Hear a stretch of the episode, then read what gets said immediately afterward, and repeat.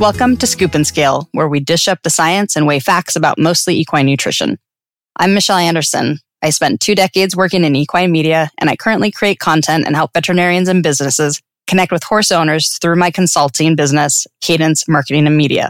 I'm a trail rider, dressage rider, and an at home horse keeper. And I'm equine nutrition consultant, Dr. Clair Thunes of Clarity Equine Nutrition. I develop diet plans for horses ranging from metabolic seniors to Olympic athletes. I also consult for equine nutrition companies. I'm a scientist, dressage rider, and a pony club mom. Clair and I collaborated for years when I was the editor of an equine publication, and she was one of our regular contributors. We'd finish work, but we always had more to talk about new products, new research, and our own horses. This podcast is an extension of those conversations. It's for anyone who wants to make better choices when it comes to feeding and caring for their own horses. And before we get started, a quick disclaimer.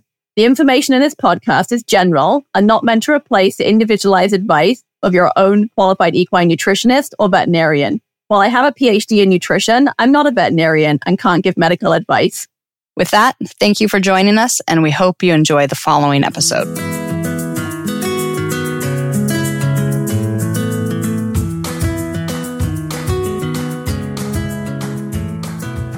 Gross. I had my car serviced the other week, and the mechanic found a huge pack rat nest in my engine. It's no coincidence that I also found pack rat poop in my horse's feed buckets that same morning. So, Mr. and Mrs. Pack Rat have inspired this episode, Clair. Today, we're talking about hay and feed storage, which go hand in hand with rodent control in our barns. They certainly do. And I'm so sorry about your car engine. That's gross. It is. And it's gross that they're hanging out in my horse feed too. Well, not in the feed, but in my buckets. Let's start with why is it so important how you store your horses hay and feed and how you can protect it from things like rodents. Yeah, it is important. And I think most of us understand conceptually that rodents carry a range of diseases. And obviously, if you have things that die in your feed, there is a real potential for some diseases such as botulism. I think we've all unfortunately heard on you know, various social media channels, horse news channels or whatever of unfortunate cases of horses that have, you know, eaten some kind of feed that's had some kind of dead animal critter in it that has then resulted in a case of botulism, which is most of the time fatal for horses. So that's the big one. And then obviously our feed costs a lot of money. And when you have things living in your feed, eating your feed, you don't buy nice, expensive horse feed to feed rats. Rats with very shiny yes, exactly. and they just make a mess, even if it didn't have any potential negative consequence to you. And there are health implications to people. They carry diseases in their urine and things that can be transmitted to people. That's why I kind of get grossed out as well. It's like, you know, handles of feed scoops and bucket handles. And let's be honest, we're all picking things up at the barn and touching our faces and what have you all day long. So there's that component as well. So yeah, I do think feed storage, how you store your feed is important for a number of reasons. Yeah. And so you mentioned botulism, and I think it's really fascinating that it takes less botulism toxin to kill a horse than it does to kill a mouse. That fact has always been just really crazy to me. That's how sensitive horses are to botulism that is unrelated to the reason why horses can get botulism because mice or rats are dead in their hay.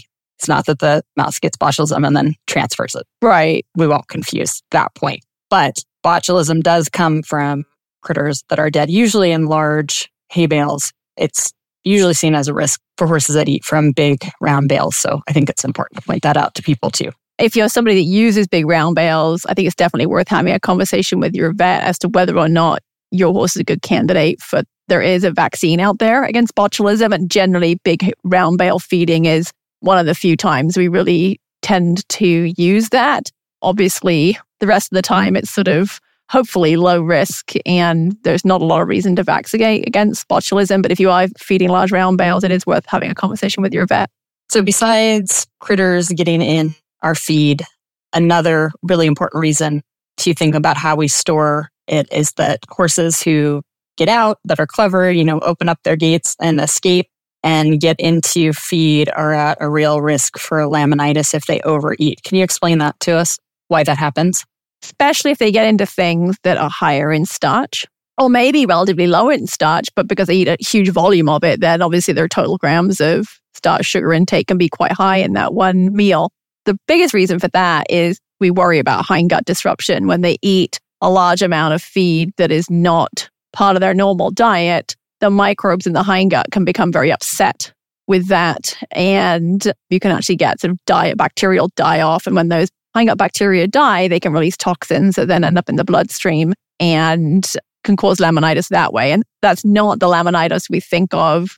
Most horses that are getting laminitis are, I love this word, endocrinopathic cases of laminitis, which I'm is glad you said it and I didn't. hormone related, right? So the majority of laminitis cases are horses that have dysregulated insulin and have elevated insulin most of the time and then eat diets that are too high in starch and sugar and that causes laminitis. That's the most common mechanism for laminitis. So this hindgut disruption, so toxicity mechanism is different. Obviously, you know, if you have a horse, and let's be honest, most of us lately, feed room break in motivated candidates might be the ones who are perhaps tending towards having higher insulin. The ponies, I know I own one. That's why I'm kind of smiling and chuckling about this because I swear he can open any, literally, if it doesn't have a clip type latch on it, he will figure out how to open that door and he will stand there and work at it until he gets it open. And so obviously there would be a risk for him going in and eating high starch, high sugar feeds that he's not supposed to if he already had high circulating insulin. One very large meal of a high starch type diet could be enough to really push him over the edge and put him into laminitis that way. So there's a couple of different ways they can get laminitis. But yeah, it's a big concern. And actually, it did happen to us, not over horse feed. Strangely, he ate chicken food, which was superb. That's a whole nother story. But it ended up in a vet visit and his stomach being pumped and activated charcoal and lots of hoof icing for three days as a caution. And thankfully, he was none the worse for wear and totally fine. But yeah, getting into the feed room and eating things they're not supposed to is a big worry. Yeah.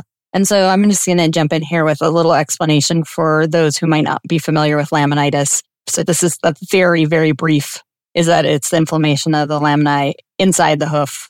We'll hear these horses referred to as having foundered because the coffin bone within their foot, the bone within the hoof capsule has rotated because that laminae has become compromised. So that's kind of the very short version. And there's lots of roads that lead there, like you mentioned, Clair, through too much grass, gorging on feed. Also, mares that retain their placentas during foaling can also. So, lots of different reasons. Horses that stand that are weight bearing, non weight bearing on all legs can have laminitis on other legs when they're recovering from surgery. So, lots of different causes for that. But we don't want one of those causes to be horses getting into our feed. So, we need to keep our feed bins. Just to back up, it's not even just, you know, having like a secure door, hopefully into your feed room, but actually having those individual, like if you've got your feed in cans, for our pony, he would just take the lid off of a trash can. Like I have bungee cords that go, you know, from the handle of the can through the lid handle, wrap around at a tight. Like he would really have to work hard to get that lid off. So it's really actually really securing the lids on things as well as hopefully having a door on your feed room. Yeah. And for me, I use clips that the horses would not be able to unclip. And so I have big plastic bins that lock and that clip them shut. And I make sure actually they twist so the actual latch twists and then I clip that. So it's a double protection. Once they get thumbs, we're in a whole world of trouble once they develop thumbs. I know, right? and then the other thing that happens when our feed isn't stored correctly is that it can spoil or mold. And so moldy hay, especially, can lead to things like colic in our horses. That's a concern. So that's another reason that this is an important topic for us to talk about. Can you tell us how a horse owner can tell if their feed has gone rancid? And what does rancid mean? Yeah, normally it means that the fat has oxidized and sort of decomposed in a way that is no longer healthy and can actually have some sort of negative health consequences. Generally, when I'm thinking about rancidity, I'm thinking of products that are pretty high in fat. Unsaturated fats in particular are not particularly stable. And so those are the ones that are most likely to go rancid. So those are things like when we think about omega 6 and omega 3 fats, those are the ones that people are probably familiar hearing of that tend to go rancid. But I think that smell is a good indicator of rancidity. And to me, I think things that have gone rancid smell kind of sharp. I don't know how they smell to you, Michelle. Yeah, I can think of one time I went to Costco and I bought a big thing of walnuts thinking that I'm going to get my healthy fats from these walnuts that I don't even like eating. I put them in the fridge and then, you know, ate some and then left them there and then went to clean out the fridge and smelled them. And it's this obvious smell uh-huh. that they are not good. Another thing that goes rancid that people who wear lipstick might be familiar with is the oils and lipsticks sometimes go rancid. And so you go to put on your lipstick or your lip gloss and you'll have that like ick yeah. smell. And I've definitely smelled that in the feed that has spilled out in my bins that has been in there and I should vacuum it out. Maybe I didn't get to that. And then it's been warm out. It goes rancid. And then my feed bins, the whole thing smells rancid.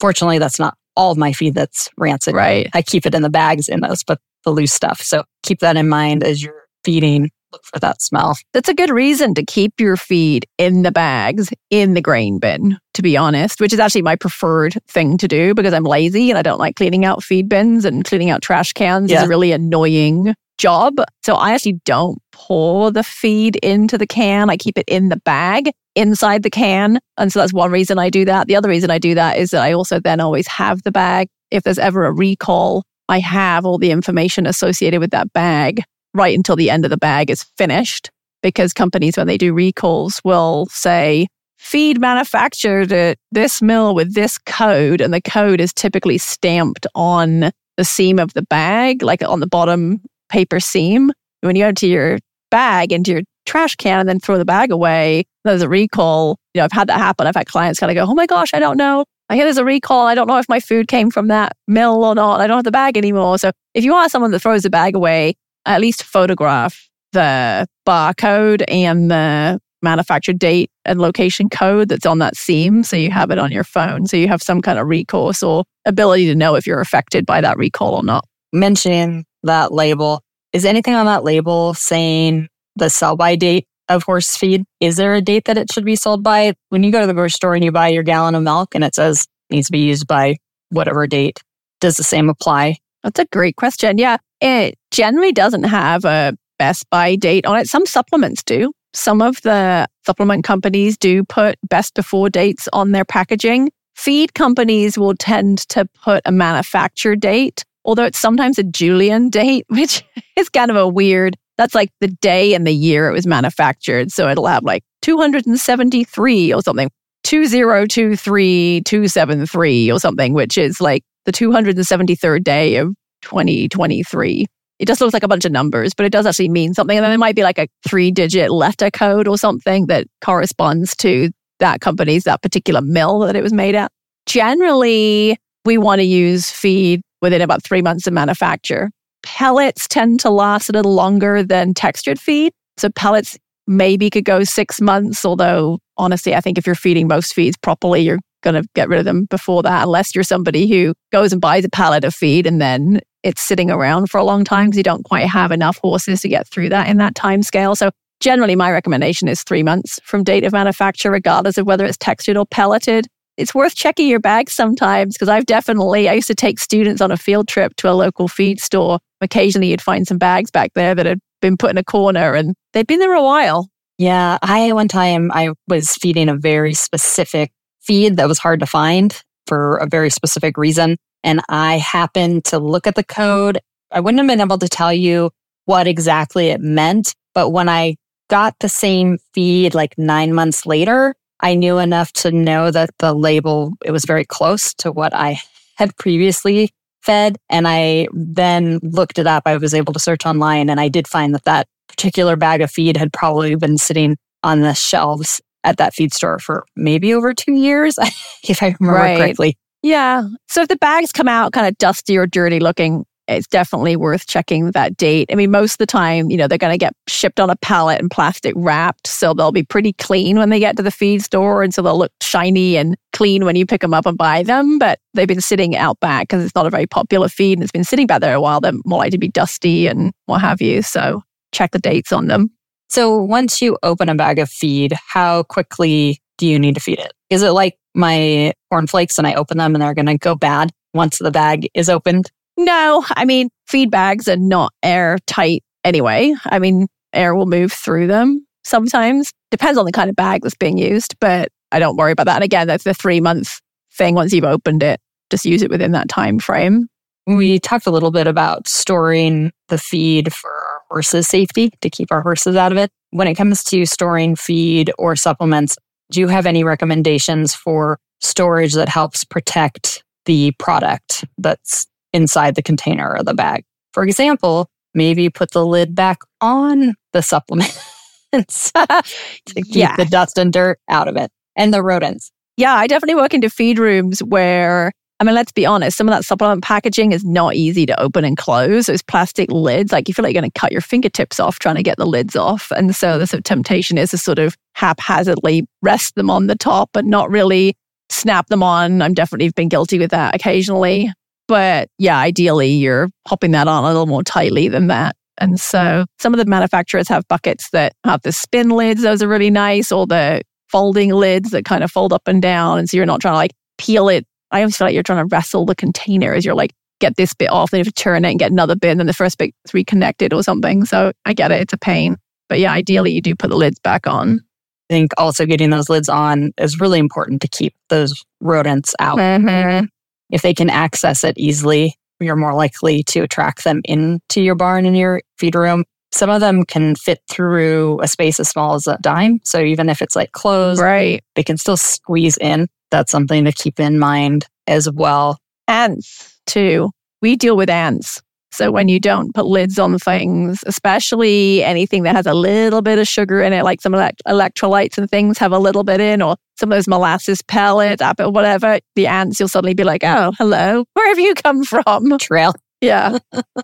And then in your feed room, as far as the rodent prevention, it's sweeping up when you're done, Mm-hmm. making sure there aren't any little loose bits that are extra treats for those critters that might find their way into your feed room. It's hard because Right. all of the tasty things are in our barns. We aren't there, whether or not you have barn cats. You might create a buffet for the rodents if you're not tidying up afterwards. I do tend to find that rodent issues can be a little seasonal. So as we're heading now into fall a little more and harvests are going on, you know, I know like corn harvest and things is going on. And so anything that's been living out in those cornfields is suddenly kind of going, oh, need somewhere else to live. Or it started raining and it's not quite so pleasant to be outside. You know, food is not so easy to come by outside. So they start moving into drier, warmer, easier meal locations. And so I always feel like this is the time of year where you might see more rodents in feed rooms as they start moving back indoors a little bit. It's a great time of year to do that autumn cleaning and kind of spend the Saturday afternoon or whatever, like really take everything out of the feed room, sweep everything, wipe the shelves off and what have you before it gets too cold that you don't want to take your gloves off to do that kind of thing. Get the shop back out. Exactly. Vacuum all the corners too. So let's go ahead and talk about storing hay. I mentioned moldy hay. We don't want that. We don't want to be feeding that to our horses. Also, just hay is so expensive. You don't want to waste your hay by not storing it correctly.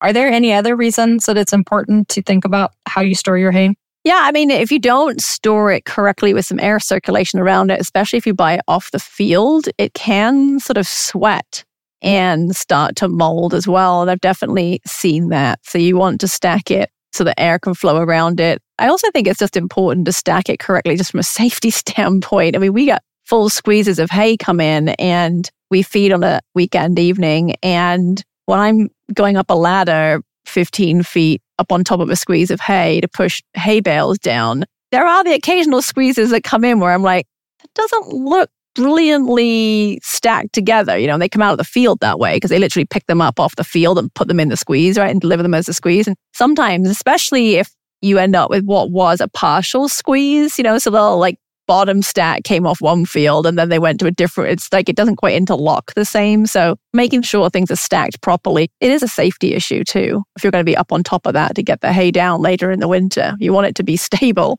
Yeah. When you're stacking your hay too, if you're not getting the squeeze delivered like that, you do have to think about like how the bales are going to come down so that you can climb your stack. Yes. So you don't have to get a ladder all the time. Yeah, for sure. Yeah. And sometimes I look at it and I go, I'm just too old for climbing up here. But you do what you have to do. Yeah, I definitely feel more comfortable when there's somebody to hold the ladder versus when I'm up it on my own. It's not the going up, it's coming down that always worries me. It's stepping onto the ladder that's 15 feet high that's going to shift underneath me. Yeah, and then obviously, as I mentioned before, the airflow around, you don't want to stack those bales tight against the wall or straight onto concrete because if they are at all damp, if there's any moisture in them, concrete's strange substance. It sort of, you know, absorbs moisture and it kind of holds damp sometimes. So especially if it's not like sealed. And so things can get kind of moldy. So I think people traditionally think of storing hay on pallets to keep it off the ground. There's pros and cons there though, too, which I think you found, right? Yeah. So the pallets, because I use pallets, one to keep airflow, also for if we get rain or moisture, you know, a melt off after it snows, you get that water moving and lifting the hay up. That couple inches keeps the moisture, the water from running into your bottom layer of hay. Also, that's where our local pack rats like to nest under the bales. That is where Mrs. Pack Rat had her babies, which we found when we were moving hay around for the new load to come in. So yeah, I mean, it's pros and cons. Also, the pallets can be difficult when you're stacking hay. You know, they'll break. You have to not step in between them, twist an ankle while you're stacking. Those are things to keep in mind. But for me, it is the best of the not great solutions that I have. So I have to ask for those listeners like me, what is a pack rat? Oh, the pack rats. So pack rats are very, very cute. They're like these large rodents that well, they aren't like, they are large rodents and they're called pack rats because they steal all of your stuff. And a friend of mine who moved here, she didn't totally believe me that pack rats were stealing things. And then she found a pack rat nest in her barn and she found old tubes of Banamine that she left oh, laying wow. around. She found sunglasses. I wear gloves a lot, like gardening gloves when I'm working in the barn. And I often will take off my right glove so I can do stuff with my right hand. I'll set down the gloves and then I'm like, where have all my right gloves gone? They've usually gone to a pack rat nest. Oh. so they steal those and they'll trade. They do these goofy things where they'll take something and then they'll leave like a pellet or rock behind. You know, they're like, thank you for the glove. Here's a rock.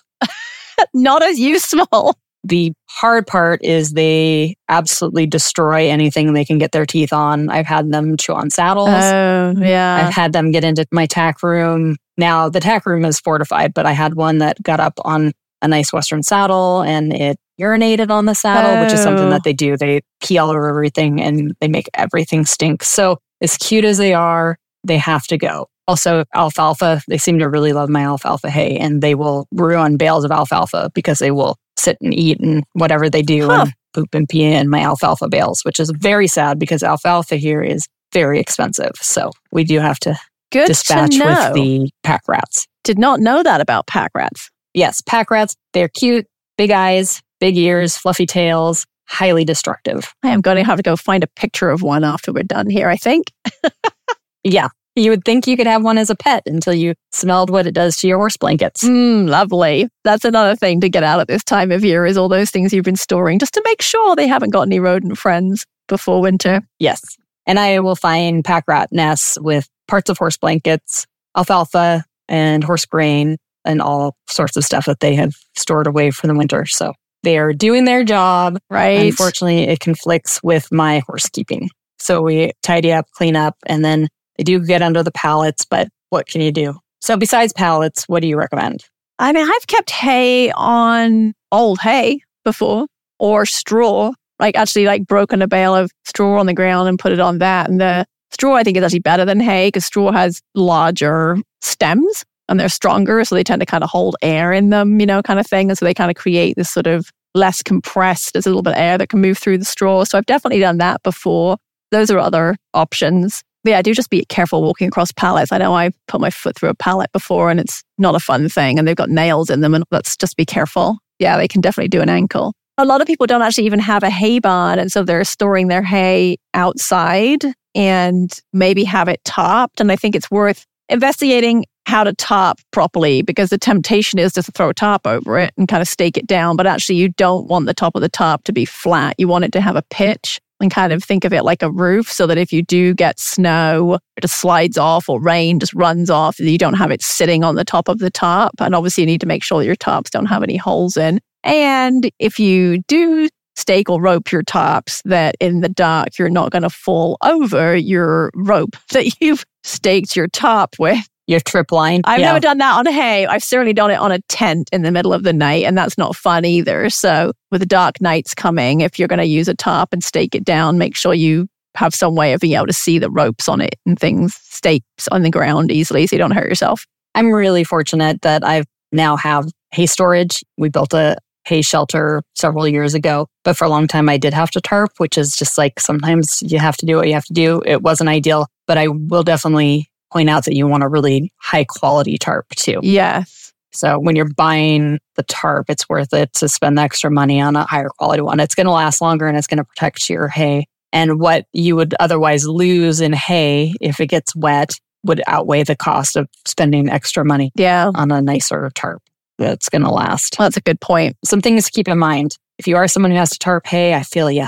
And climb under the tarp to get the hay. I've been there. Oh yeah. The other thing too is is if you don't have a purpose hay barn and you get a choice of where to put your hay, if you're going to top, you know, just think about the lay of the land and how water moves around your property and mud and that kind of thing and try to think about where you're going to keep that hay so that it's least likely to get damaged by water runoff or those kinds of things. And it is going to become a high traffic area because you are going to be going back to it multiple times per day. So what kind of footing do you have outside of that area? Because again, I've seen a lot of hay sort of set on what started off as pretty hard ground. And then by the middle of January is ankle deep in mud and you're losing hay just in the mud as you take it out. You don't have anywhere good to put the open bale of hay to fill your hay nets and that kind of thing. So whether it's gravel or, you know, whatever you choose, just, just think about that kind of side of it as well.